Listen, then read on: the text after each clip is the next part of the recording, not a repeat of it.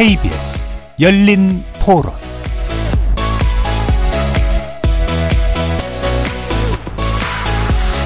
안녕하십니까. KBS 열린 토론 정준희입니다. 저도 딸 가지고 있는 부모인데 범죄를 갖다가 미리 예방할 수가 있는 건데 그걸 갖다가 예방을 못하고 저는 이해를 못하겠어요. 스토킹 에 관한 그런 범죄들이 신고를 해도 보호가 제대로 안 되는 부분이 많다고 들었거든요. 정확한 증거가 없으면 이제 경찰이 출동을 안 한다거나 그런 부분들 때문에 이제 계속해서 일어나는 게 아닌가. 접근 금지라든지 이런 걸 해둬도 24시간 그 사람을 따라다닐 수도 없고 법적인 걸로 해결을 해서 뭔가 바뀔 수 있다. 하면은 좀더 적극적으로 뭔가 조치가 만들어져야겠죠. 그 현실에 맞게 정말 스토킹을 당하고 있는 사람 입장에서 그런 대책이 세워져야 대부분이 피해자를 보호를 하려고 하잖아요. 피의자에 대해서는 감시나 사전 조치를 취하는 게 거의 없는 것 같아요. 피의자의 활동법이라고 하죠. 그건 전혀 개의치가 않다 보니까 어떤 그 조치를 취하고 있는지를 전혀 모르잖아요. 그런 부분에서 조금 미비하지 않나 싶습니다. 거리에서 만나본 시민들의 목소리 어떻게 들으셨습니까? 지난 14일 밤 서울 지하철 2호선 신당역 여자 화장실에서 또다시 비극적인 사건이 일어나고 말았습니다. 스토킹과 불법 촬영으로 고통받던 희생자는 두 차례 고소를 통해 스토킹 피해에서 벗어, 나려고 했지만 결국 오히려 가해자의 손에 목숨을 빼앗겼습니다. 스토킹 범죄를 막기 위해 마련되었던 제도적 법적 장치가 피해자를 제대로 보호하지 못할 뿐 아니라 오히려 더 큰 희생을 만들어내기도 한다는 비판이 나오는 이유입니다. 특히 이번 사건은 피해를 막을 수 있는 기회가 여러 번 있었지만 방기하고 놓쳐버렸다는 반성의 목소리가 나오고 있죠. 신당역 사건이 우리 사회에 덫이 던지고 있는 메시지는 무엇일까요? 오늘 세 분의 전문가와 함께 스토킹 범죄를 대한 우리 사회의 문제점은 무엇이고 범죄를 막기 위한 대안은 또 무엇인지 고찰해보는 시간 갖도록 하겠습니다. KBS 열린 토론은 여러분이 주인공입니다. 문자로 참여하실 분은 9730으로 의견 남기십시오. 단문은 50원, 장문은 100원의 정보 용료가 붙습니다. KBS 모바일 콩 그리고 유튜브를 통해서도 무료로 참여하실 수 있고요. 이제 콩을 통해서 보이는 라디오로도 만나실 수 있습니다. 시민 논객 여러분의 뜨거운 참여 기다리겠습니다. KBS 열린 토론 지금부터 출발합니다. 살아 있습니다. 토론이 살아 있습니다. 살아있는 토론, KBS 열린 토론. 토론은 라디오가 진짜입니다. 진짜 토론, KBS 열린 토론. 오늘 토론 함께 해주실 세 분의 전문가 소개해 드리겠습니다. 먼저 용해인 기본소득당 의원 나오셨습니다. 네, 안녕하세요. 자, 그리고 이은의 변호사님 자리해 주셨고요. 안녕하십니까. 그리고 한민경 경찰대 교수님 자리해 주셨습니다. 안녕하세요.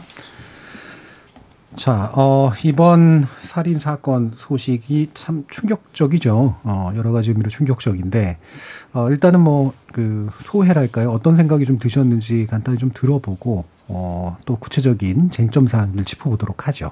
먼저 용혜인 의원님 말씀 주실까요?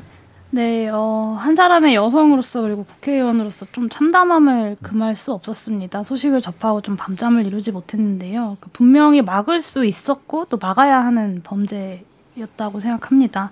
이 스토킹 보호법을 피해자 스토킹 피해자 보호법을 비롯한 피해자 보호 대책이 제대로 논의되지 못하고 있는 것에 대해서 좀 많은 책임감을 느끼고요. 더 나아가서 이 스토킹 그리고 불법 촬영 등 여성에 대한 구조적인 폭력들을 단순히 안전 문제로만 치환하는 무책임한 인식이 얼마나 위험한지를 이번 사건이 잘 보여주고 있다고 생각합니다. 예.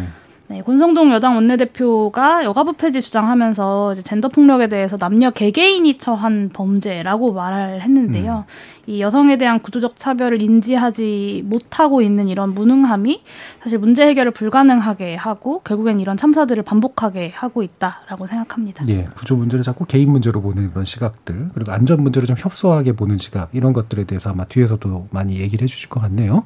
자, 그러면 한민경 교수님 말씀 좀 주실까요? 네, 지금 용해 의원께서 막을 수 있었다라고 말씀을 주셨는데 또 어떤 면에서 보면 우리 사회에서 살인 범죄가 1년에 300건 정도 네. 발생하고 그만큼의 피해자가 사망하고 있음을 볼 때 살인 범죄를 영구히 막겠다라는 것은 굉장히 어려운 일이기는 음. 합니다. 다만 우리가 스토킹 처벌법을 제정하고 그것에 대해서 입법적인 노력을 전개할 때 스토킹 처벌법이 제정되면 더 이상의 피해자가 사망하는 일은 없을 것이다라는 기대감이 굉장히 음. 높아진 음. 상황이었습니다. 그렇기 때문에 지금 스토킹 처벌법 시행 1년을 앞둔 시점에서 이렇게 또 한 명의 피해자가 스토킹으로 인해서 시달리다가 결국 사망하였다는 사실이 많은 사람들이 스토킹 처벌법에 대한 그 높은 기대감에 미치지 못했기 때문에 음. 더큰 충격과 실망으로 다가오는 것 같습니다. 예, 나름대로 개선된 법제라고 생각한 게 예, 개선되지 못한 상태를 만들어 버리니까 생기는 또 충격 같은 것들이 굉장히 있다고 보셨네요. 이은희 변호사님. 이 법이 적용하는 현장에 이제 있다 보면은 예. 이 법이 문헌으로 존재할 때하고 음. 법이 이제 현실에서 적용될 때 이 괴리를 계속해서 목격을 하게 됩니다. 사실 이런 스토킹 범죄라든가 혹은 데이트 폭력, 뭐 이제 좀 극악한 성범죄 음.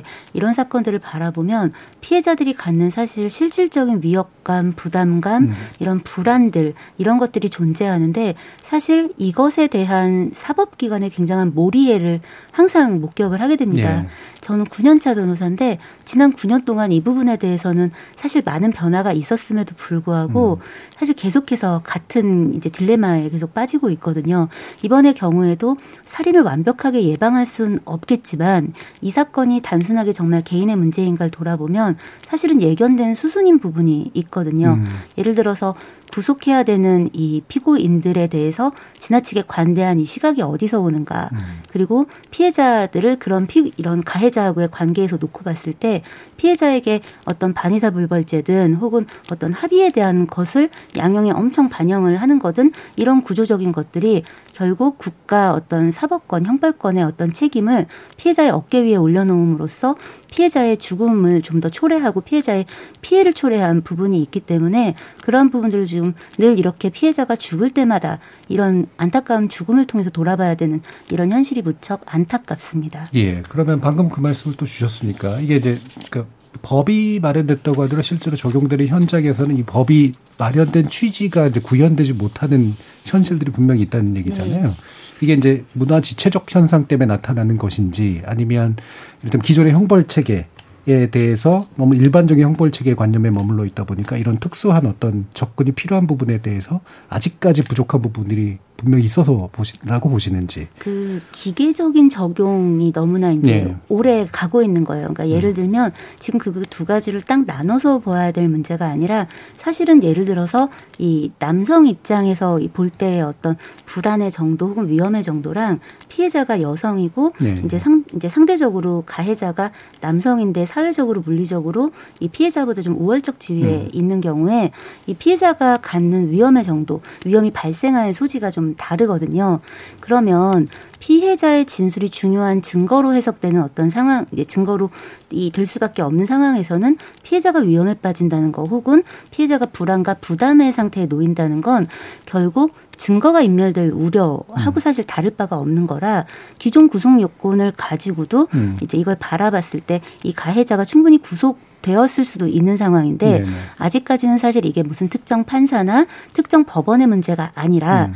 사실은 이제 이런 사건들을 바라볼 때 좀 다른 식으로 선회하는 거죠. 일반적인 성인 남성의 네. 기준으로 네. 위협의 수준이라든가 혹은 이제 위험의 발생 가능성이라든가 이런 것들을 해석하고 있는 것들이 음. 사실은 이 사법 체계 곳곳에 법을 만들 때에도 법을 적용할 때에도 법을 집행할 때에도 계속 반복이 되고 있습니다. 음. 이런 부분들이 좀 우리가 좀 돌아보아야 될 끊임없이 개선해 나아가야 되는 현재의 상황인 것이죠. 예.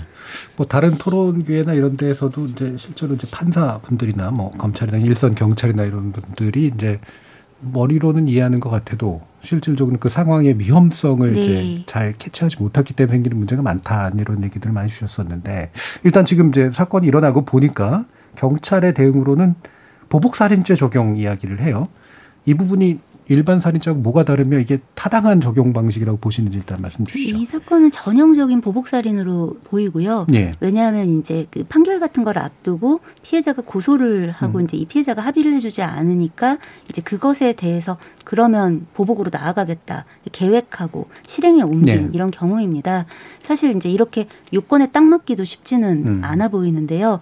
이 일반 살인죄는 5년 이상의 형을 이제 의율하고 있고 음. 이제 이 법에서 이야기하고 있을 때 보복 살인 같은 경우는 10년 이상 으로 이제 의율하고 있기 네, 때문에 기초선이 올라가는 예, 거죠. 일단은 네. 기초 이제 기준 자체가 음. 올라가는 겁니다.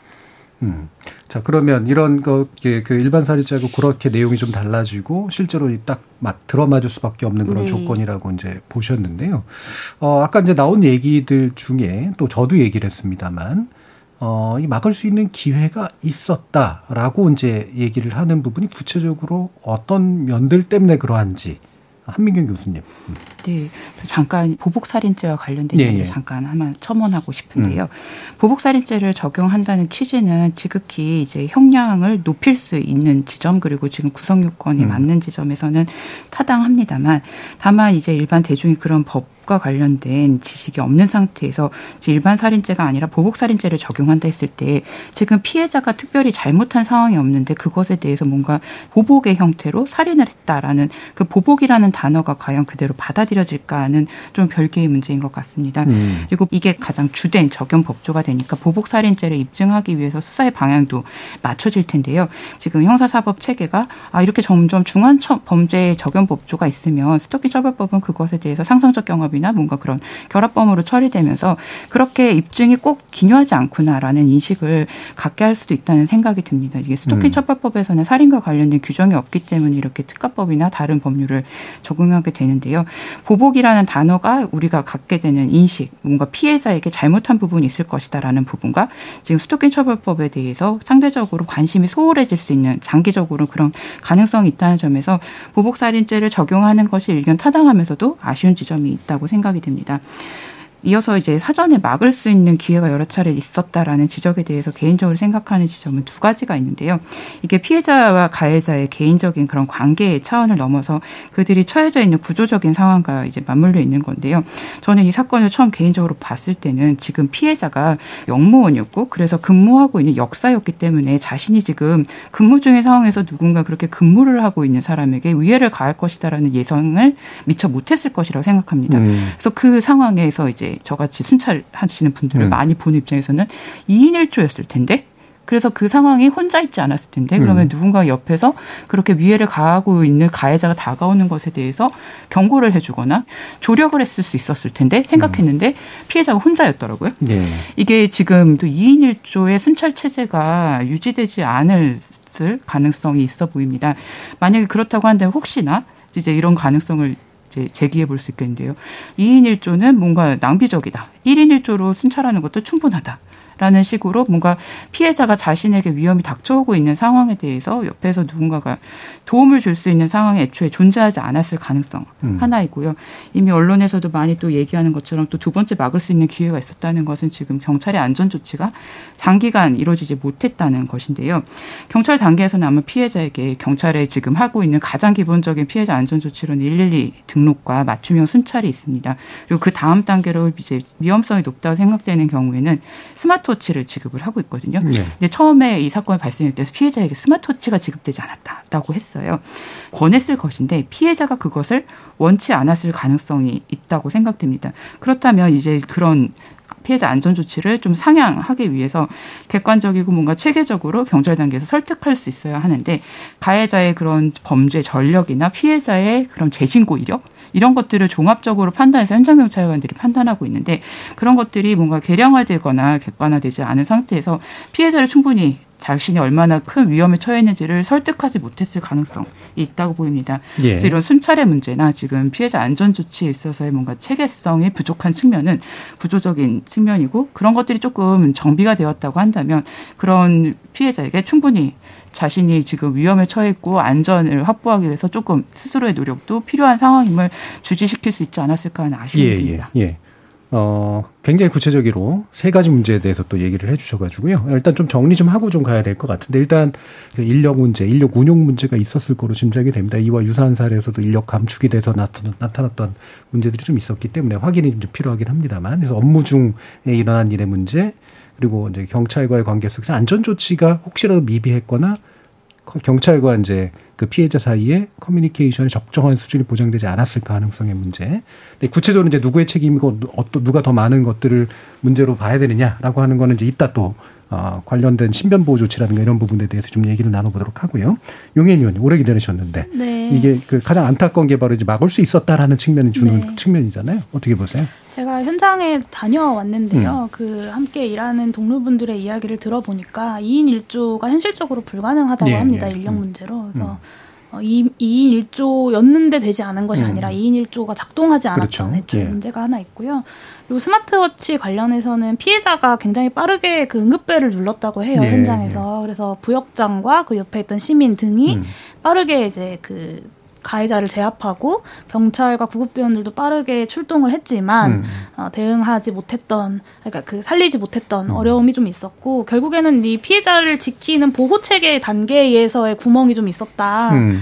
어, 그리고 첫 번째는 이 직위 해제가 가해자가 직위 해제가 되었음에도 불구하고 내부망에 접속을 할 수 있어서 예, 예, 피해자의 동선을 파악할 수 있었던 점 음. 그리고 이미 경찰의 게시 통보로 직위 해제가 되었을 때 범죄의 내용을 알 수 있었을 텐데 이 내부망 접근에 대한 어떤 음. 조치가 없었다는 점이 첫 번째 교통공사의 문제일 것 같고요. 음. 두 번째는 많은 시민들이 이미 지적하고 계시는 구속영장 기각 문제인데요. 네.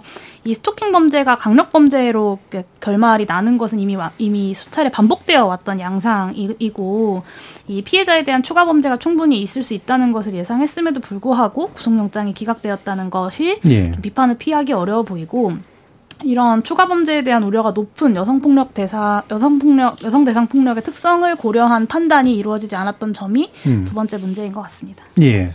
그러니까 일단 가해자에 대해서 이 적절한 조치가 이루어지지 않았던 것, 내부망 접근이라는 이런 게 가능하도록 방치한 것, 교통공사 측의 문제고 업무 문제도 이제 교통공사 측의 문제라고 좀 볼 수가 있을 것 같고 어, 구속할 수 있었는데 안, 못, 안 했다라고 하는 점. 이 부분이 아까 또 이현우 변호사님도 어, 언급해 주신 그런 부분이고요.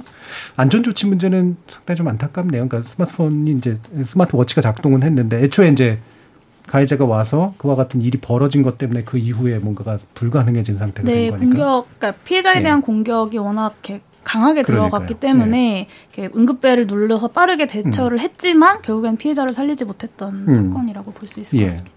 이 변호사님 혹시 어, 이 부분에서 직접 뭐 언급하실 부분이 있으실까요? 사실은 이제 이런 부분들이 우리가 얼마나 그 이제 법 제도는 바꾸면서 음. 사실 그 법 제도에 영혼을 담지 않는 거죠. 이 법 제도를 바꾸는 거에도 영혼을 담지 않고 이 법 제도를 집행하는 거에도 이제 영혼을 담지 않는 거예요. 음. 그러면 어떤 식으로 이게 전개가 되냐면 지금 이제 스마트워치나 이런 이야기들이 쭉 나왔지만 사실은 피해자에게 무엇을 함으로써 피해자가 뭘 하게 함으로써 이런 강력 범죄를 예방하는 거는 정말 한계가 있습니다. 네. 실은 이게 어떻게 벌어지고 이 피해자가 할 수 있는 게 한계가 어디에 있는지를 바라본다면 애초에 모니터링을 해야 되는 대상은 피해자가 아니에요. 음. 뭘 하지 말라고 말을 듣는 대상도 피해자가 돼야 되는 게 아니라 가해자가 됐어야 되는 겁니다. 그런데 이제 이런 부분에 대해서 전혀 뭐 작동되지 않아요. 이게 법도 그런데 현실에서도 그렇습니다. 그러다 보니까 이 가해자가 예를 들어서 이 재판을 받는 중에도 피해자한테 계속 연락을 했었던 걸로 네. 보이고요.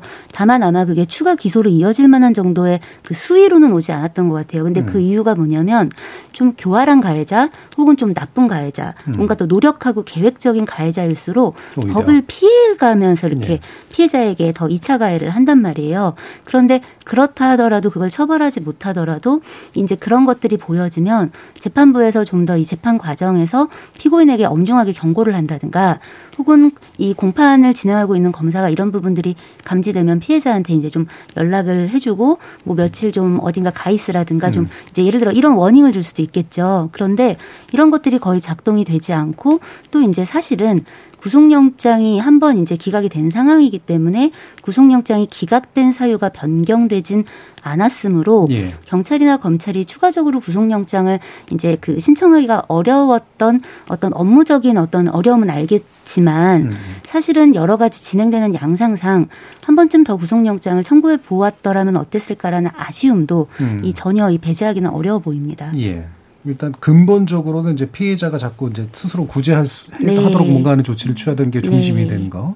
먼저 나서서 가해자를 예방하거나 막거나 뭐 뭔가 이렇게 그 쉽게 접근이 못하도록 만들면 네. 이런 식의 조치들이 이제 상대적으로 훨씬 약한 것. 네. 그래서 그 망을 가해자가 주로 그러니까 그 빈 구석을 가해자가 주로 이용하게 되는 네. 것. 이런 부분들을 지적해 주셨는데 구속 문제가 나와서 이거 한민경 교수님께 또 다시 한번 여쭤야 될 것 같은데 어, 이 왜 이제 구속이 안 됐던 건가요?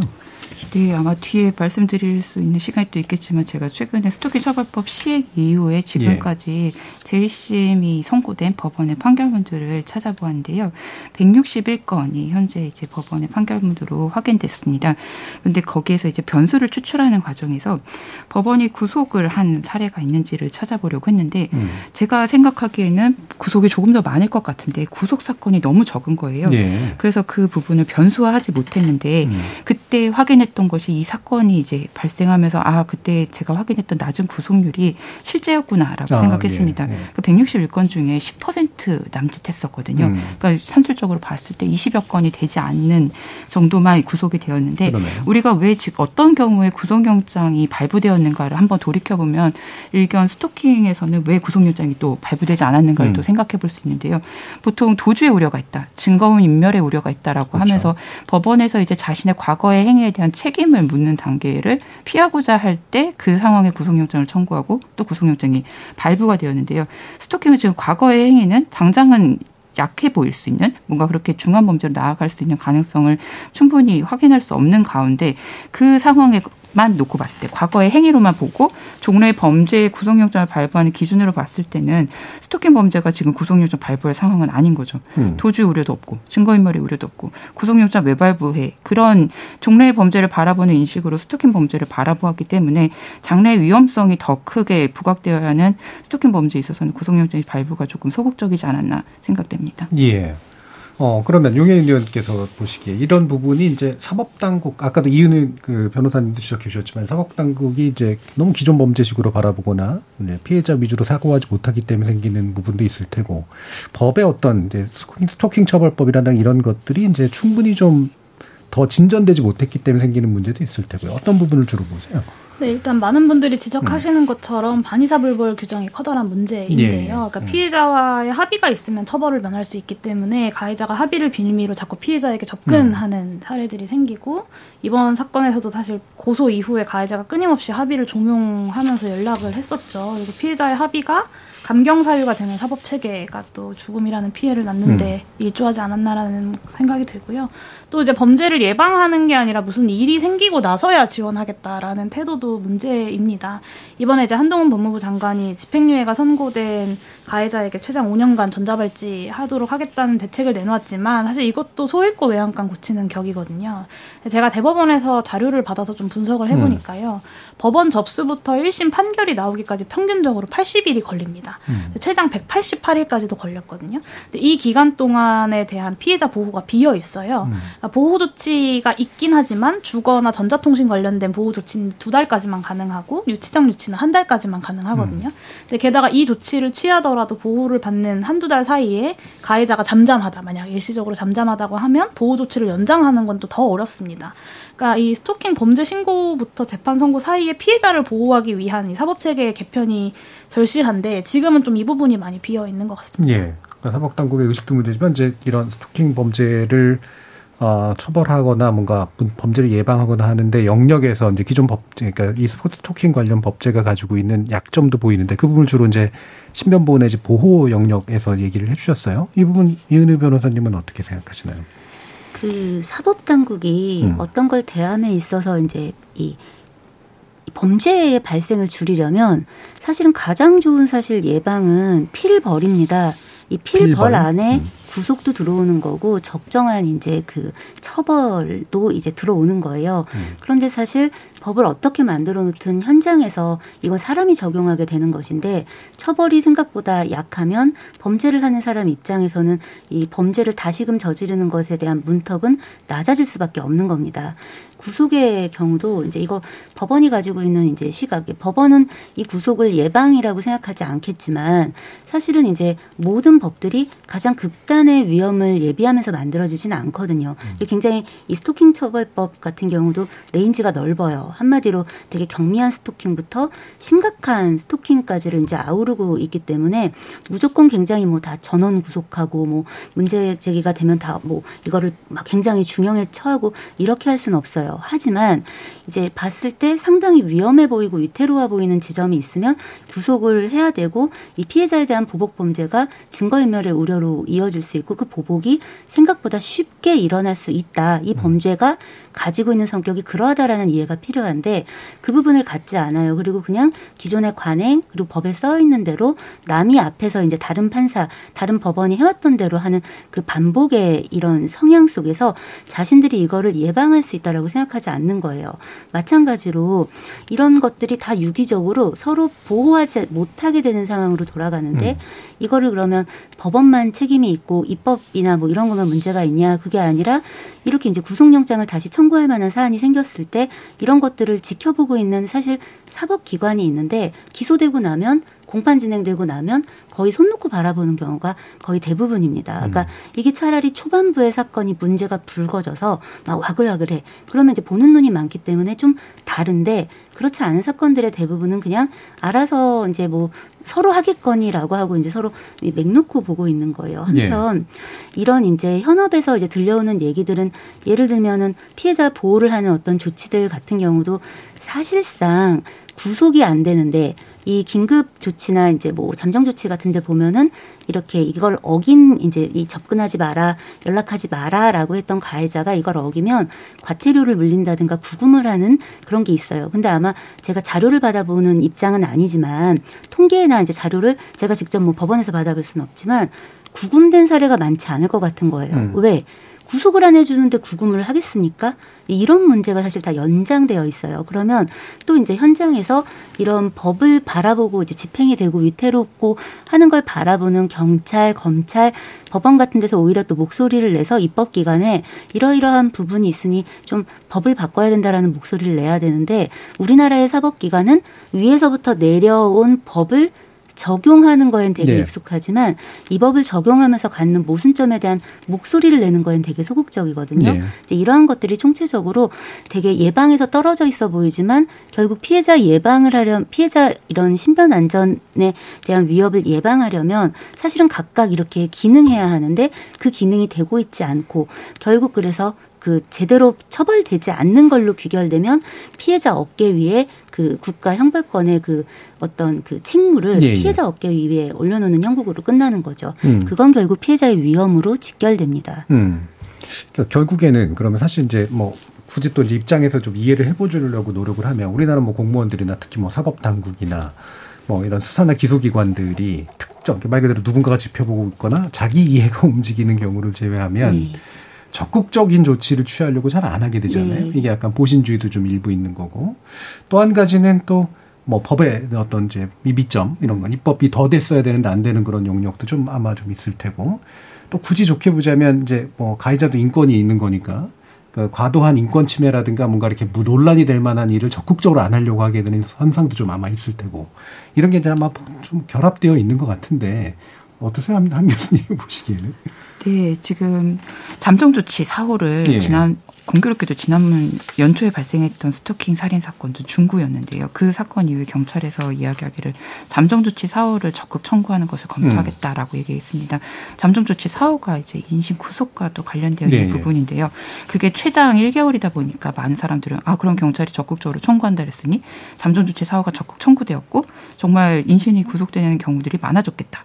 라고 생각했을 텐데 실제 이제 법원에서 잠정 조치 사후를 결정하는 것을 보면 하루 결정하고 예. 이런 경우들도 비일비재하게 볼 수 있거든요. 음, 음. 막상 최장 1개월을 채워서 이제 하지 않는 경우들도 많이 볼 수 있어서 지금 법은 마련했어도 그것을 실제 집행할 수 있는 정도의 실행력으로는 이어지지 못했다라고 생각할 수 있습니다. 그래서 이은희 변호사님 아까 말씀 주셨던 것 중에 뭔가 그런 가해자에 대한 처벌을 제대로 구하지 않고 피해자의 어깨에 그걸 올려놓는다라는 음. 표현이 굉장히 와닿고 동감되는 지점이 있습니다. 예, 뭐 동일한 부분 또 용혜 용혜인 의원님께도 여쭤야 될 것 같은데 지금 처벌법에도 이런 보호 조항이 있고 말 말씀 주신 잠정 조치 어, 조항이 있는데 이게 이제 기능하지 못하는 이유는 네, 일단 잠정 조치 음. 관련돼서 조금 더 데이터 저는 이제 자료를 예. 받아보는 입장이라서 예, 예. 데이터 관련돼서 말씀을 드리면 이제 경찰청이랑 법무부에서 이제 자료를 받아서 분석을 했는데요. 올해 7월 31일까지 신청 혹은 청구된 잠정 조치 중에 17% 정도가 기각되었다고 해요. 그러니까 음. 다섯 건중 한 건 정도는 기각이 되는 꼴이고 이 잠정 조치 기각 사유조차 좀 명확하지 않은 문제가 현재 좀 있습니다. 그리고 어, 잠정 조치 4호 이야기 많이들 해주셨는데 이거는 사실 앞 다른 잠정 조치보다 더 까다롭거든요. 그래서 어, 최대 1개월만 가능하고 연장할 수도 없는데 올해 상반기 사법 경찰의 잠정 조치 4호 청구 건수가 500건이에요. 근데 음. 이 중에 이거는 이제 전체 청구 건수의 12%에 불과한데요. 이조차도 법원에서 55%를 기각했다고 합니다. 네, 네. 그러니까 어, 적극적인 보호 조치를 취하겠다고는 말을 해왔지만 실질적으로는 크게 실효성이 없었던 것이고요. 이 잠정 조치에 대한 모호한 기준들이 음. 좀 문제가 되는 것 같습니다. 그러니까 모호한 기준 그리고 이제 사법당국의 약간 소극적 태도 이런 네. 것들이 이제 결합돼 가지고 확실히 이제 실질적으로 법이 마련되는 조치조차 이제 잘 작동이 안 되는 그런 문제들이 계속해서 이제 등장하는 것 같네요. 자 그러면 어, 요 부분은 하나 또 짚고 넘어가야 될 것 같은데 이 피해자가 왜 자신에 대한 이제 그 보호 조치를 그냥 해제하는 선택을 했는가? 에 대해서도 많은 분들이 궁금하실 것 같아서 이은의 변호사님 어떤가요? 이 스토킹 범죄 중 이제 극악하게 음. 이제 나아갈 수 있는 이런 개연성이 높은 사건들은 대부분 사실 그 데이트 폭력이라고 소위 말해지는 그런 사건들을 좀 끼고 있는 경우가 많습니다. 네네. 그러면 이게 단순하게 스토킹 범죄 딱 이렇게 뭐 연락을 계속 하거나 음. 계속 찾아오거나 하는 것만 있는 게 아니라 사실은 이 안에 되게 복잡 다단하게 다른 피해들이 이제 켜켜이 있단 말이에요. 음. 피해자 입장에서는 이 가해자가 두려워서 이 고소나 신고를 하지 못하는 부분도 있지만 음. 이런 일들이 알려지는 것 자체가 네네. 본인에게 되게 부담이 되는 부분이 있습니다. 음. 그런데 이제 지금 이 사건에서도 보면은 피해자 이제 유가족이 이제 지금 말하고 있는 바에 따르면 피해자가 누군지 모르는 상황에서 그 회사 안에서 되게 공공연하게 가해자에 대한 동정 여론을 예. 잃었다고 해요. 음. 그러면 피해자 입장에서는 내 주변에 순찰이 막 강화되고 내가 이런 음. 스마트워치를 차고 있는데 이게 좀 이렇게 남들이 볼 때 그게 뭐지 하는 혹시 음. 여지를 줄 수 있는 거다. 이러면 뭔가 설명해야 되는 부담 같은 것들이 자기에게 주어지는 거예요. 음.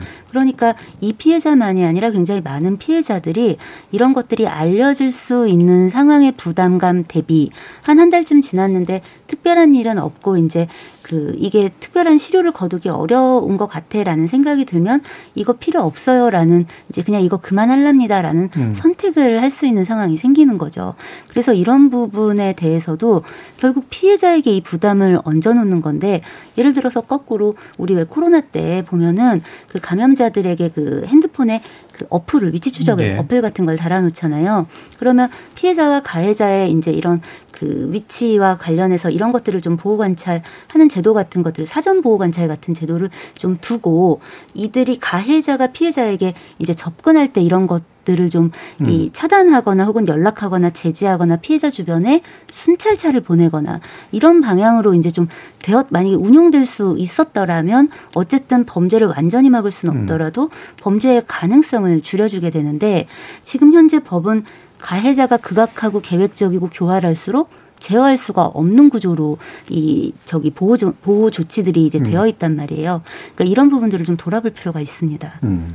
한 교수님 이 보호 조치 관련해서 혹시 또 지적하실 부분 있으신가요? 네, 피해자가 왜 보호 조치를 연장하는 음. 것이나 뭐 이런 것에 적극적인 태도를 취하지 않았을까를 음. 생각해 보면 최은혜 변호사님 말씀 주신 것도 맞고 또 제가 생각하는 지점에서는 지금 경찰관은 그 상황에 대해서 지금 안전 조치가 강화돼야 한다라고 생각했는데 피해자는 그 상황에 대해서 지금 이렇게 폭발적인 범죄가 나타나기 전까지는 굉장히 잠잠했을 것이기 때문에 그 위험성에 대해서 스스로 인지하지 못했을 가능성이 있다고 생각이 됩니다. 근데 많은 스토킹이 이제 상해나 살인 살인과 같이 중한 범죄로 발생하는 경우들을 되짚어 보면 형사사법기관에 가해자가 접촉했던 그 순간 직후에 굉장히 범행이 중하게 나아가는 경향들이 있거든요. 그 독일에서는 점진범이라고 예, 이야기하는 예, 그렇죠. 다른 음. 범죄에서는 나타나지 않는 특성인데요. 경찰에 피해자가 신고했거나 음. 그 경찰서에 출석해서 조사를 받았거나 아니면 지금 이 사건처럼 재판을 앞두고 있었다거나 이제 교정기관에 수감되어서 출소했을 때 직후 이런 뭔가 형사사법기관에서 가해자가 피해자에게 접근할 수 있거나 자신에게 뭔가 그런 제재가 가해졌다라고 생각되는 그 시점에 범행이 크게 증폭되는 경향들이 있는데 피해자가 그 상황들을 미처 지금 선고를 앞둔 전날이었잖아요. 음. 그런 상황들에는 지금 가해자가 굉장히 그런 범행의 의사가 크게 달라질 수 있다라는 것들이 예상될 수 있었어야 했는데 그런 부분이 좀 되지 못했다는 생각이 들고요. 아까 그 용해 의원님께서 말씀 주셨던 잠정치 기각과 관련된 이야기를 한 말씀 드리고 싶은데요.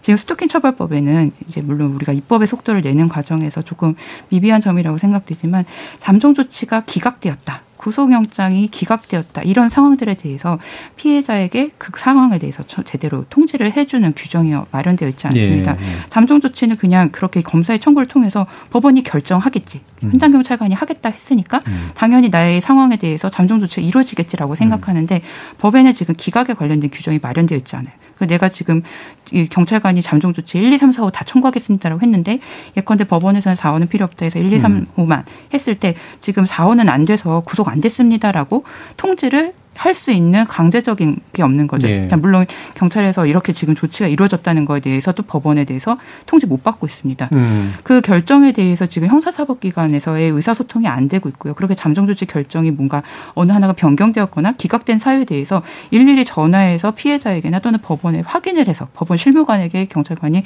전화해서 알려줘야 확인해야 되는 그런 상황들입니다. 그래서 잠정 조치 기각이 굉장히 많이 이루어지고 있고 변경도 많이 이루어지고 있는데 그 상황들이 형사사법기관에서 제대로 서로 소통되지 않고 그것이 피해자에게도 음. 전달하는 것이 강제 의무화되어 있지 않다는 점은 또, 또 법의 한계라고 생각이 음, 듭니다. 음, 예. 자, 그럼 또 이거하고 연관해서 아까 이제 용해인 의원께서도 이제 또 강조해 주셨던 부분인데 결국 피해자에게 이제 이런 뭔가 자꾸 부담들이 얹혀지는 게 뭐 보호 조치를 스스로 이제 뭐 더 연장하지 않는 그 결정을 하게 된다라든가 결국 이제 반의사 불벌이라고 하는 것들도 스스로가 정말 원한다기보다는 그냥 그렇게 하게 되는 조건들이 이제 생겨버리는 거잖아요. 이게 이제 애초에 그, 그 법제 구성 자체에서 이 부분을 적용한 부분을 문제로 좀 봐야 될까? 더 적극적으로 이 부분을 배제할 수도 있었다고 생각을 하시나요? 어떠세요? 이 반의사 불벌죄 관련돼서는 애초에 음. 이제 이 법안이 21대 국회에서는 정춘숙 의원님이 음. 냈던 음. 발의안인데 그 원안에는 이 내용이 없었어요. 네, 네. 논의하는 과정에서 사실은 음. 끼어 들어가게 된 거고 계속해서 이 부분에 대해서 시민사회나 음. 여성단체들에서 지적했지만 어, 제대로 된 어떤 개정이 이루어지지 않았던 점이 이제 가장 큰 저 국회의원으로서 음. 좀 가장 크게 주 목하고 있는 지점이고요. 음. 어, 이 부분에 대한 법 개정 이제 법, 무부 장관이 하겠다고 공언한 만큼 좀 빠르게 정기국회 내에 이루어져야 되지 않을까 싶고요.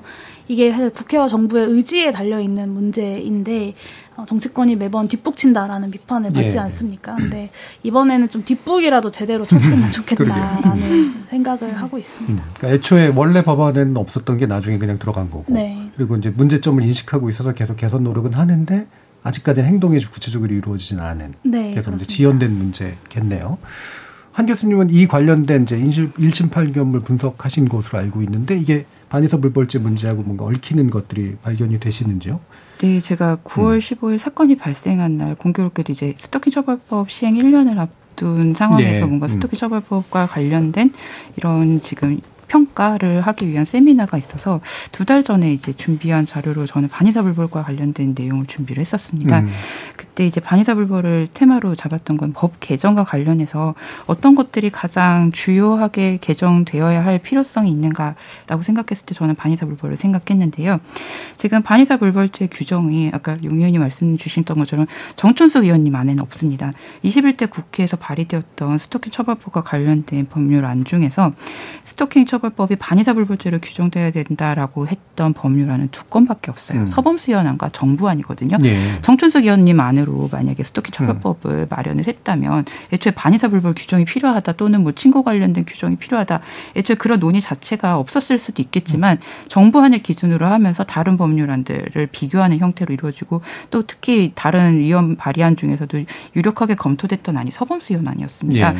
그러다 보니까 정부안도 그리고 가장 유력하게 검토 검토됐던 안도 반의사 불벌죄로 가고 있었고 국회에서 법안 소위 과정에서 우리가 지금 재정법을 만드는데 재정법인 경우에 는 여러 가지 상황들을 감안해서 가장 제한적으로 규정할 필요가 있다. 음. 일단은 반의사 불벌죄 규정하고 나중에 사회적인 논의가 다시 문제가 제기된다고 할 때 그때 다시 개정을 검토하자라는 말로 반의사 불벌죄로 음. 그렇게 결정되었습니다. 뭔가 국회에서 정말 왜 스토킹이 반의사 불벌죄여야 한다는가에 대한 심도 있는 논의나 뭔가 그런 심층적인 검토 끝에 반의사 불벌죄가 규정되었다라고는 생각되지 않고요. 음. 그런 가운데 지금 벌써 올해 1월부터 7월 말까지 경찰에 일일이에 이제 스토킹으로 신고된 사건이 16,571건입니다. 음. 근데 판결문은 저는 그래도 아무리 법원이 처리 속도가 늦고 재판 절차가 지금 굉장히 코로나 상황으로 지연됐다고 해도 이렇게까지 적을 리는 없을 텐데라는 생각으로 161건밖에 되지 않으니까 그 많은 신고 중에 1%만 지금 법원에 도달되어 있다라고 단순히 계산할 음. 경우에 왜 이런 상황이 발생했는가를 음. 봤을 때 반의사불벌죄를 들지 않을 수 없었습니다. 예, 예. 반의사불벌죄 규정은 지금 피해자가 구체적으로 밝힌 이사에 대해서 지금 공소를 제기할 수 없다라고 지금 스토킹 처벌법은 또 종래의 반의사 불벌죄와 관련된 규정과는 또 다른 형태로 반의사 불벌죄를 규정을 하고 있는데요. 음. 그 규정 때문에 반의사 불벌죄의 경우에는 그런 경찰 단계에서 수사 과정에서 피해자가 처벌불원 이사를 밝혔을 때는 지금 그러면 공소권 없음으로 해서 불송치 결정을 합니다. 음. 그럼 그 굉장히 많은 만 육천 건 중에 또 상당수가 공소권 없음으로 네, 음. 빠지게 되고 음. 검찰 단계에서 또 피해자가 처벌불허 이사를 예. 밝히게 되면 또 불기소로 상당 부분 빠집니다. 또 법 이렇게 기소를 준비하는 단계에서 또 공소 취소되고 음. 그러다 보니까 결국 이제 161건 정도밖에 남지 않았는데 또 161건 중에서도 반의사 불벌죄 규정 때문에 3분의 1이라고 할 수 있는 58건이 36.6%였는데요. 58건이 지금 또 공소 기각된 음. 상황입니다. 음. 이 36.6%가 어느 정도의 수치냐고 하냐면 지금 법안 재심 법원에서 이제 죄명별 공판 인원 수표를 봤을 때 가장 높은 수준이라고 할 수 있습니다. 전체 음. 형법 범죄가 1.5%, 특별법이 1.0% 정도 공소 기각되고 있고요. 그래서 합치게 되면 지금 제1심 형사법원에서 1.3%만이 공소 기각되고 있는 가운데 스토킹 처벌법에 공소 기각되고 있는 건 36.6%에 예. 이릅니다. 이렇게 지금 굉장히 많은 스토킹 사건이 스토킹 처벌법 시행 이후에 마치 기다렸다는 짓이 음. 대거 신고되었음에도 불구하고 왜 이게 법원 법원까지 도달되지 않았는가에 대해서 생각해 보면 반의사 불벌죄를 들지 않을 수 없고요. 또 하나 반의사 불벌죄가 문제되는 많은 상황 중에 하나는 이것이 피해자 안전 조치를 중단시키는 효과가 음, 있다는 음, 음. 겁니다. 범죄 사실이 공소 사실로 지금 범죄 사실 없는 것으로 무효화하는 것뿐만 아니라 반의사 불벌죄 규정으로 공소 이제 기각되거나 지금 경찰에서 불송치 결정을 하게 되면 그동안 하고 있던 피해자 안전 조치도 같이 중단되고 예. 잠정 조치, 긴급 응급 조치가 다 같이 음. 중단됩니다. 열심히 이제 피해자의 상황에 대해서 공감하면서 피해자에 위해서 안전 조치를 검토하고 있던 경찰관이 어느 날 갑자기 피해자랑 가해자가 합의했대요. 그래서 이제 더 이상 처벌 의사를 밝히지 않겠대요.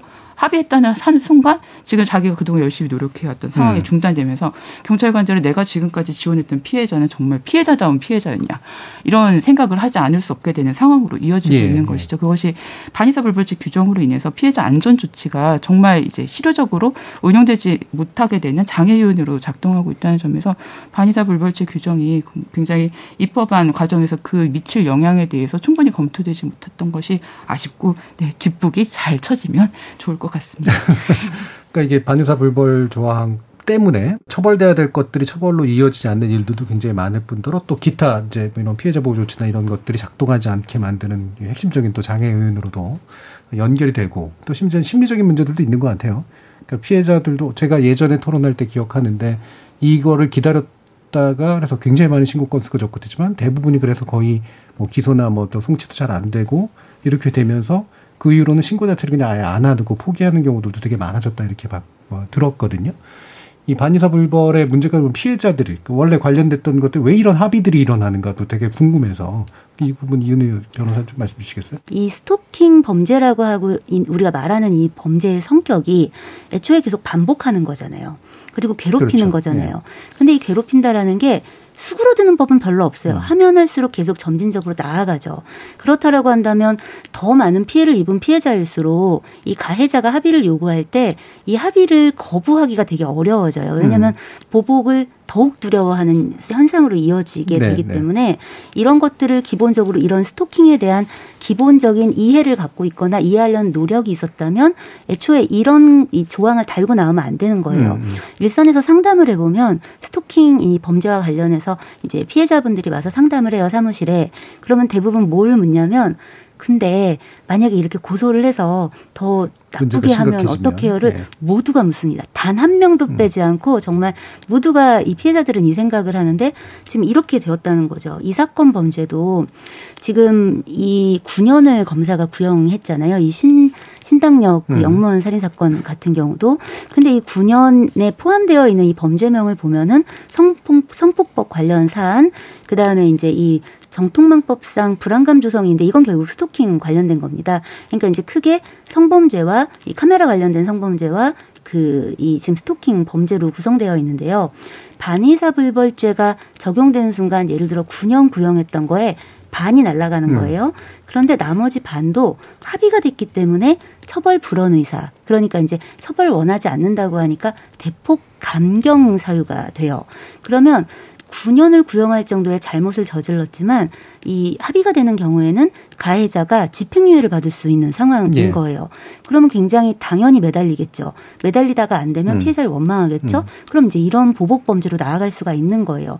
이렇게 뻔하게 전개되는 게 있음에도 불구하고 지금 이런 것들을 전혀 상정하지 않고 거기다가 좀 경미할 수도 있잖아요. 원하지 네. 않았는데 이렇게 범죄를 저지른 사람도 있을 수 있으니까 가해자들의 어떤 선처를 위해서 사실 달려진 음. 음. 이 부가 조건이란 말이죠. 이런 부분들에 대해서 법을 만들 때에 대한 반성도 해야겠지만 이 사건 이런 어떤 반의사불벌죄라든가 혹은 감경에 대폭 반영하는 것들이 실제 피해자들의 이 안전에 어떤 정도의 영향을 주는가를 사법 당국이 알아야 음. 합니다. 네. 그러니까 그 그런 느낌이 읽혀요. 이게 아, 이게 특별히 심각하지 않은 범죄로 누군가를 범죄자로 만들 필요까지는 없잖아. 네. 라면서 이제 뭔가 뭔가를 여지를 두는 네. 그리고 거기에 트랩에 그 피해자들 같은 경우에 더 심각해질까봐 이제 네. 또 빠져버리고 마는 그래서 결국은 더 심각한 범죄가 일어나 버리고 마는 이런 문제들이 이제 방금 세 분의 말씀 속에서 읽히는데요. 저 일부 논의를 통해서 이제 이 신당역 사건이 기존 스토킹 관련 법제에서 어떤 허점들을 실제로 드러내고 있는지를 좀 집중적으로 살펴봤는데요. 잠시 쉬었다가 이어지는 2부에서 어, 이걸 어떻게 개선할 것인가의 문제 집중적으로 한번 살펴보도록 하겠습니다. 여러분은 KBS 열린 토론과 함께하고 계십니다. 토론이 세상을 바꿀 수는 없습니다. 하지만 토론 없이 바꿀 수 있는 세상은 어디에도 없습니다.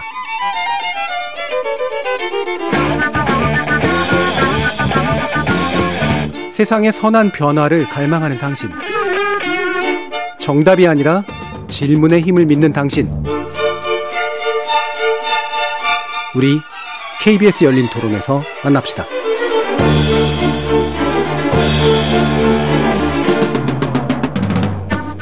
KBS 열린 토론 신당역 사건으로 보는 스토킹 범죄 대응 현실과 문제점에 대해서 살펴보고 있는데요. 이은의 변호사, 한민경 경찰대 교수, 용해인 의원 이렇게 세 분의 전문가와 함께하고 있습니다. 자 앞에서 이 문제점들을 쭉 다 이제 좀 짚어봤고 물론 더 이제 짚어볼 필요한 문제점들도 있겠습니다만 이 문제를 해결해 나가는 것이 또 이제 입법의 역할이니까요. 용현 의원께서 또 이 부분을 굉장히 또 많이 노력을 해오셨고 어뭐 여러 가지가 다 한꺼번에 해결되면 물론 좋긴 한데 입법 차원에서 어 일단 우선순위로 무엇을 툭툭툭 이렇게 좀 두고 계신지 어 지적해 주신다면 어떤 게 있을까요? 네. 아. 참 마음이 어려운 토론인데요. 예. 일단은 음. 피해자 보호를 최우선으로 법 체계를 정비해야 된다는 점을 좀 강조하고 음. 싶고요. 이번 사건이 보여주는 것처럼 스토킹 범죄가 강력 범죄로 이어질 확률이 굉장히 네, 높죠. 네, 좀 전에 변호사님께서 어떻게 음. 보면 좀 뻔한 이렇게 결말이다라고 하셨는데 그러니까 이 판결 이후부터 피해자를 보호하는 것이 아니라 피해자가 피해를 신고했던 그 순간부터 가해자와 확실하게 분리되고 피해자를 보호할 수 있는 음. 조치들이 필요하다고 보여지고요.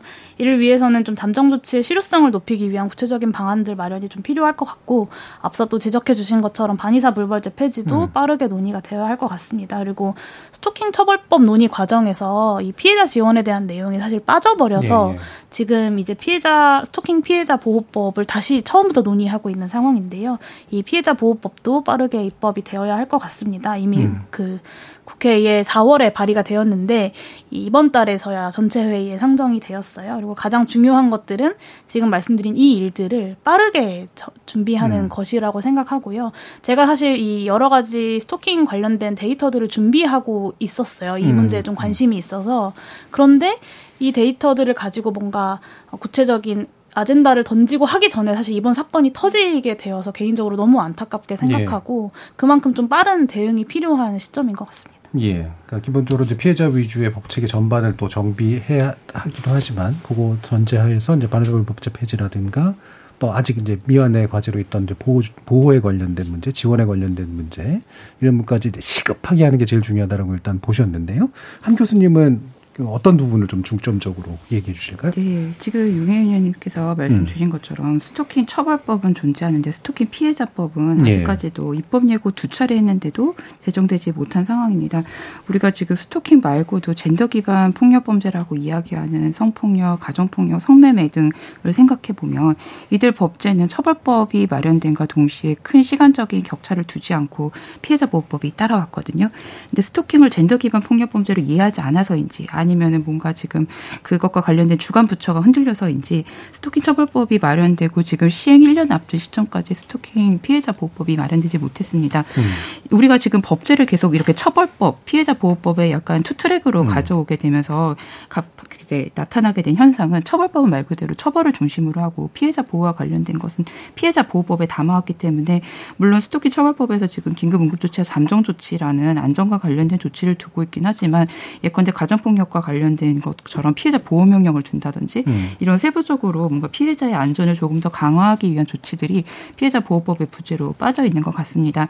다만 지금 스토킹 처벌법이 또 언제 개정될 수 있을지 모르고 피해자 보호법은 또 언제 제정될 수 음. 있을지 모르는 상태에서 지금 현행법으로 그러면 할 수 있는 것이 없느냐 또 생각해 보면 지금 반의사 불벌죄를 원 포인트로 개정되면 가장 뭐 여러 가지 부사, 부수적인 문제들이 해결될 수 있을 것이라고 생각하지만 또 반의사 불벌죄의 그 의미를 정확하게 또 엄격하게 따져본다면 이거는 공소를 제기할 수 없는 것이지 수사를 계속할 수 없다는 것도 아니고 사건을 송치할 수 없다는 것도 아니기 때문에 피해자의 처벌 불원 이사에 있어서 진정성이 의심되는 상황이거나 음. 피해자의 회복이 피해 회복이 제대로 이루어지지 않은 상황이라고 판단되는 경우에는 피해자가 뭔가 형식적으로는 피해 회복에 이런 처벌 불원의 의사를 밝혔다고 하더라도 담당 수사관이 그 사건에 대해서 공소권 없음으로 불송치 결정하지 않고 그래서 그 사건에 대해서도 수사를 끝까지 마무리 짓고 안전 조치도 계속될 수 있도록 함으로써 끝까지 가해자에 대한 처벌을 구해서 그것에 대해서 법원에서 심리가 이루어질 수 있도록 하는 것들을 한번 생각해 볼 수 있을 것 같습니다. 그렇다면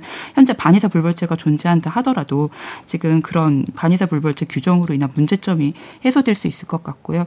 지금 반의사 불벌죄가 자체가 없어지면 뭔가 사건이 굉장히 많아지고 뭐 이제 스토킹 처벌법이 악용되는 사례들도 존재하는 것이 아니냐라고 이렇게 이야기하시는 경우들도 있는데요. 약 10여 년 전을 생각해 보면 우리가 성폭력과 관련된 많은 범죄들이 친고죄나 반의사 불벌죄와 관련된 규정들을 두고 있었습니다. 2012년에서 13년 사이 형법이 개정될 때 그때도 똑같은 논의가 제기됐었거든요. 예. 강제추행과 관련해서 뭐 음.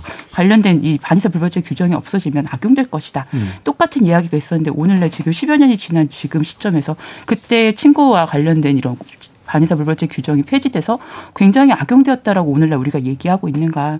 그때 그 기억들을 소환해 보면 지금 스토킹 처벌법도 그때 성폭력과 관련된 고소 관련된 특례 규정들이 없어졌던 상황과 크게 다르지 않다라고 볼 수 있을 것 같습니다. 그래서 일단은 다양하게 지금 스토킹 처벌법과 관련된 개정의 모든 그런 쟁점들을 법안에 반영할 수 있으면 좋겠지만 일단은 지금 법안을 유지하는 상태에서 음. 할수 있는 노력들을 먼저 해보고 좀 법을 개정할 때는 좀, 좀 종합적으로 음. 제정할 때는 좀 급했다고 한다면 입법의 속도를 내는 과정에서 놓쳤던 지점들을 좀 잘 살펴서 좀 바람직한 개정안이 도출되었으면 좋겠다고 네. 생각합니다. 네. 그러니까 지원법의 제정과 처벌법의 개정도 이제 뭔가 좀 시스템적으로 연결될 수 있도록 좀 했으면 좋겠고 현재 상황에서도 그러니까 최대한 그 제도의 효력을 발휘할 수 있도록 해주는 부분이 되게 중요하다라고 보시는데 이게 집행자의 의지만으로 또 되는 건 또 아니잖아요. 네, 그렇죠. 어떻게 뒷받침돼야 되는 겁니까 그러면? 네, 지금 자동적으로 뭔가 그렇게 피해자 처벌 불원 이사가 있으면 자동적으로 아 공소권 없으면 종결할 수 있다 이렇게 판단하는 것들보다는 지금 법원에서도 이미 아동 청소년과 관련된 성폭력 범죄의 경우에는 이렇게 그 의사가 진정한 것인지에 예, 대해서 예, 예. 판단하고 음. 그것에 대해서 이제 자동적으로 판단하지 않는 경향을 보이고 있습니다. 이미 1심 법원에서도 피해자가 처벌 불원 이사를 밝혀서 합의서는 제출이 되었는데 그래서 법원에서 그 합의서를 확인해 본 결과 피해자가 피해 회복이 완전하지 않고 그 처벌 불원 이사도 진정성이 없다라고 판단되는 경우에는 그 공소기가 판결 결정하지 않고 그것에 대해서 유죄 선고하는 경우들을 확인할 수 있었습니다. 음. 법원에서도 그렇게 법을 몰라서 그렇게 결정하지 않으셨을 거잖아요. 음. 그러면 그 이전 단계인 경찰이나 검찰 단계에서도 음. 그런 반의사 불벌죄와 관련된 지금의 실무를 조금 반성적으로 다시 검토하실 필요가 있지 않을까. 예. 그래서 집행 단계에서도 음. 일단 지금 현행 제도가 바뀌지 않은 상태에서도 할 수 있는 것이 있다라고 저는 보고 싶습니다. 음. 음. 그 미은희 변호사님, 지금 법무부에서는 일단 반의사 불법죄 폐지는 하겠다고 그러는데 말대로 이루어질 것 같으세요? 그리고 그 문제 해결에 이루어져야 한다고 생각하죠. 왜냐하면 예. 사실 우리가 이제 뭐 집행 단계에서 이렇게 이렇게 사람이 음. 노력해야 된다라고 음. 이야기하지만 사실 현실적으로 공소권 없는 사건을 기소할 수가 애초에 없고 음. 기소해봤자 그 사건은 각하되거나 뭐 이제 공소기각되고 이런 상황으로 이어질 수밖에 없어서 이게 반의사불벌죄가 아닌 어떤 상황 혹은 이미 기소된 상황에서 법원이 이제 이 피해자의 진정한 의사를 판단할 수 있는 것과 사실 수사기관에서 그렇죠. 이걸 할 수 있는 건 굉장히 네. 차원이 다른 네. 문제이기 때문에 저는 한동훈 장관이 이렇게 이제 신속하게 발표한 것에 대해 매우 환영하고 음. 그러니까 이게 피해자 죽기 전이었으면 얼마나 좋았겠어요. 많은 음. 지금이라도 환영하니 반드시 지켜졌으면 좋겠는데 좀 전에 한 교수님 말씀하신 것과 같은 그런 상황과 관련해서 조금만 부언하자면 이제 뭐 사건이 많아진다 반의사 불벌죄를 폐지하면 뭐 악용된 사례가 많, 많을 수 있다 이제 막 이런 의견들이 있잖아요. 그런데 이렇게 되묻고 싶어요. 그건 국가가 해야 될 일이잖아요. 국가가 해야 될 일이 많아졌다고 해야 되는 일인데 안 하겠다라는 건 그건 이해되는 일인가요? 사실 국가가 해야 될 의무는 일이 많든 적든 해야 될 일이란 당위가 있다면 해야 되는 것이기 때문에 이 반의사불벌죄와 관련해서 이게 뭐이 폐지가 되면 뭐 사건이 많아지네, 일이 많아지네, 악용이 많아지네 이런 것들은 핑계에 불과할 뿐 이것을 이 막아야 되는 그러니까 이 반의사불벌죄 폐지하지 않아야 되는 이유가 되게 어렵고요. 조금만 더 부언하자면 반의사불벌죄가 애초에 도, 이 도입된 이유는 뭐냐면 개인 간에 어쨌든 침익이 있는 사건에서 이 개인 간의 화해가 돼서 조속히 해결될 수 있다면 그렇게 하고 예. 그럼으로써 법적 평온 안정성을 음. 이제 취하겠다는 거예요. 그런데 애초에 스토킹 처벌법, 뭐 데이트 폭력, 뭐 이런 뭐 성범죄 이런 것들이 이 개인 간의 침익만을 해결해 가지고 이 법적 평온이 올 만한 일인지 혹은 이 합의가 과연 피해자의 그 권리 구제에 정말 다 다다를 수 있는 음. 정도의 상황들인지를 생각해 본다면 이거는 뭐 변명의 여지가 없지 않겠냐라는 네. 생각이 듭니다. 하나만 더 얘기하고 싶은데요. 반의사 불벌죄 말고 이 스토킹 처벌법에서 스토킹 행위를 규정하고 있는 이 내용도 되게 지금 문제입니다. 음. 현업에서 이제 지금 제가 어젯밤에도 고소장을 쓰고 있었던 내용들이 이제 스토킹 처벌법 관련된 내용이었는데요. 요즘 사람들이 인터넷도 워낙 발전이 많이 되어 있고 다 똑똑합니다. 그러니까 이제 법을 잘 알아요.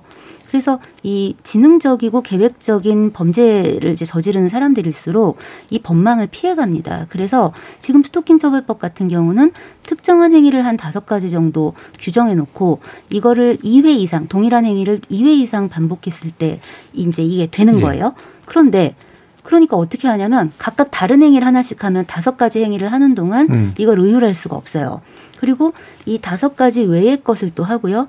이 다섯 가지 외의 것을 당사자에게 한 다음에 다시 주변인에게 돌아가면서 이제 회전목마처럼 움직이는 음. 거예요. 이런 일이 지금 현업에 되게 많습니다. 네, 간교한 사람들이 참 많아요. 네, 네, 그런데 이런 부분들을 법을 만들 때 음. 이렇게 기계적으로 애초에 적용도 기계적으로 되는데 애초에 법을 만들 때 이런 입법 취지를 좀 살릴 수 없는 식으로 법 구성을 해놓다 보니까 지금 실질적인 스토킹 행위가 막 일어나고 중대하게 일어나는데 이걸 막을 수가 없는 거예요. 그렇기 때문에 이 반의사불벌죄 폐지하는 이 개정을 하는 이 과정 안에서 이런 부분들이 반드시 좀 함께 살펴보아졌으면 하는 예. 바람이 있습니다. 예. 예전에 토론할 때도 그 규정, 그러니까 정의하고 있는 그 영역에서도 문제가 좀 있다라는 그 논의들을 많이 해주셨는데 자 그러면 뭐 시간이 많이 남지 않았습니다만 이게 우리가 주로 법제하고 집행자 그리고 사법당국 이야기들을 쭉 나눠봤는데요.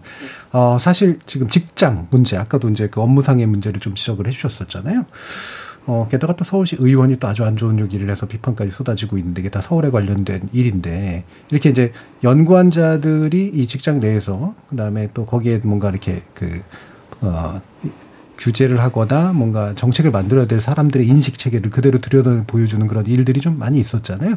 이 부분 용해인 의원이 어떤 부분 말씀 주실 수 있을까요? 네, 서울시 의원이 좋아하는데 음. 받아주지 않아, 네. 않아서 폭력적 대응을 했다 이런 취지의 발언을 했는데요. 음. 상당히 문제적 발언이고 사실 이 스토킹 범죄를 여전히 가볍게 보고 있다는 음. 것을 상징적으로 잘 드러내는 발언이라고 생각합니다. 그러니까 스토킹을 낭만화했던 문화가 그대로 담겨져 있다고 그렇죠. 보고요. 네.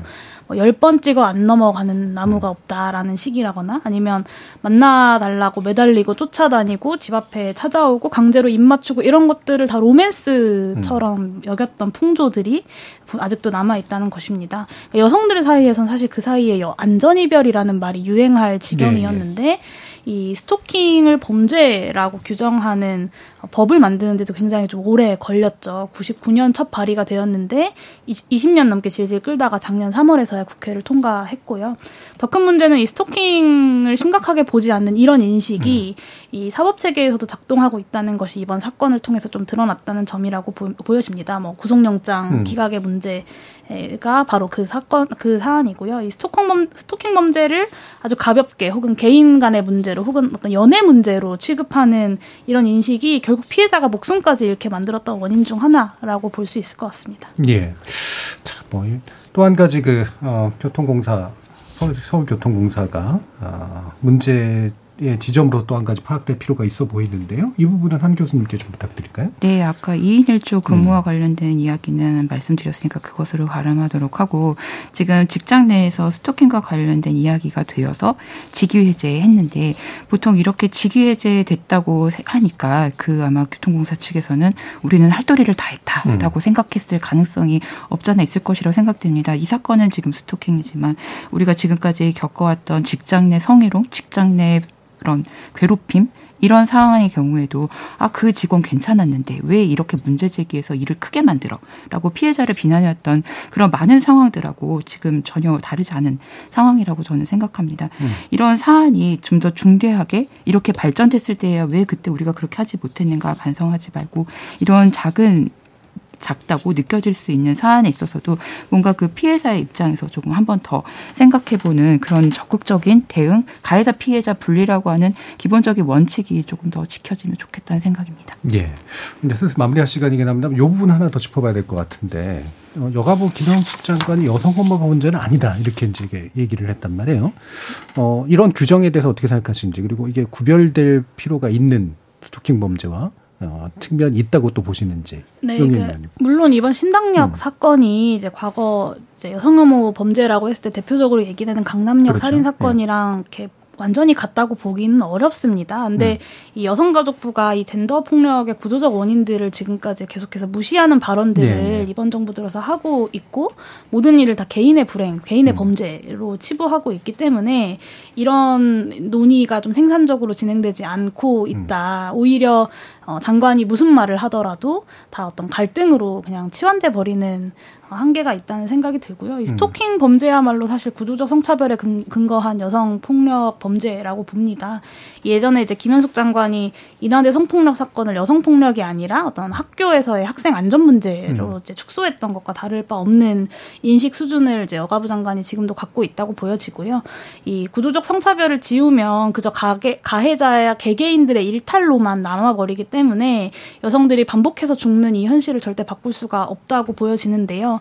김현숙 장관도 그렇고 이제 한덕수 국무총리도 그렇고 대정부 질문에서도 예. 계속 계속 구조적 성차별에 대해서 질문할 때마다 구조적인 문제는 아니다라고 답변을 하고 있습니다. 근데 음.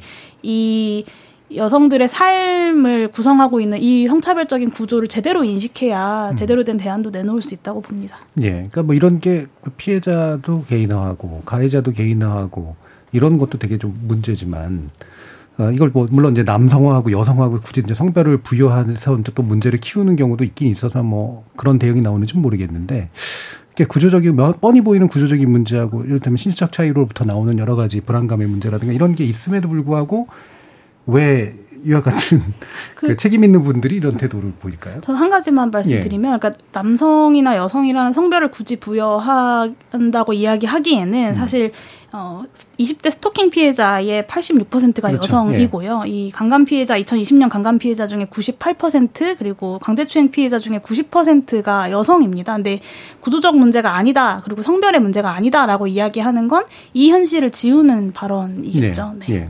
그뭐 이제 제가 굳이 얘기 드렸던 건 이제 모든 남성이 그럴 수 있어라든가 뭐 네. 뭐 이런 식으로 혹시라도 오인될 수 있을까봐 이제 우려할 수는 있는데 네. 이렇게 이제 분명히 구조적인 신체적인 차이에서 오는 문제들을 왜 굳이 애써 어, 개인의 문제 또는 그냥 단순한 안전의 문제로 볼까 뭐 약간 궁금한 면들이 좀 있습니다. 어, 여러 가지 뭐 얘기들이 많이 필요하실 텐데요. 마지막으로 또 혹시 부족하다고 느끼셨거나 추가로 또 강조해 주실 부분이 있다면 마지막 발언을 한번 들어보도록 하죠. 이윤우 변호사님부터 말씀 주실까요? 이참에 사실 이번에 이 문제를 바라보면은 이 사법당국의 문제부터 이제 이 직장, 이 공기관의 문제까지가 총체적으로 드러나고 이 사건을 둘러싸고 이제 망언이 나오고 이럴 때 사회가 가지고 있는 잘못된 인식까지가 이제 총체적으로 뭔가 흙탕물이 일어나듯이 보여지는 그런 사건이었다고 생각합니다. 그래서 이렇게 이제 사회에다 되묻고 싶습니다. 이참에 연애에 대해서 좀 생각해 보자. 이 관계에 대해 생각해 보자. 음. 좋아해서 그런 거 맞아? 이거 좋아하는 거 맞아? 로맨스를 뭐라고 규정하고 있는 거야?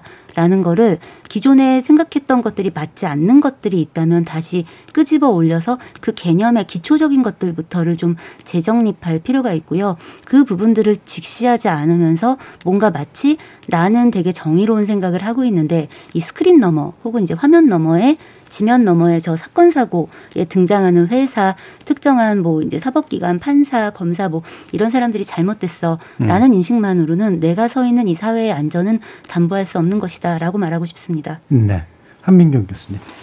네, 지금 제가 떠오르는 거는 긴급 응급 조치와 잠정 조치 위반 내지 불이행과 관련된 예. 문제입니다. 음. 긴급 응급 조치를 위반하는 경우는 현재 과태료를 부과하도록 하고 있는데요.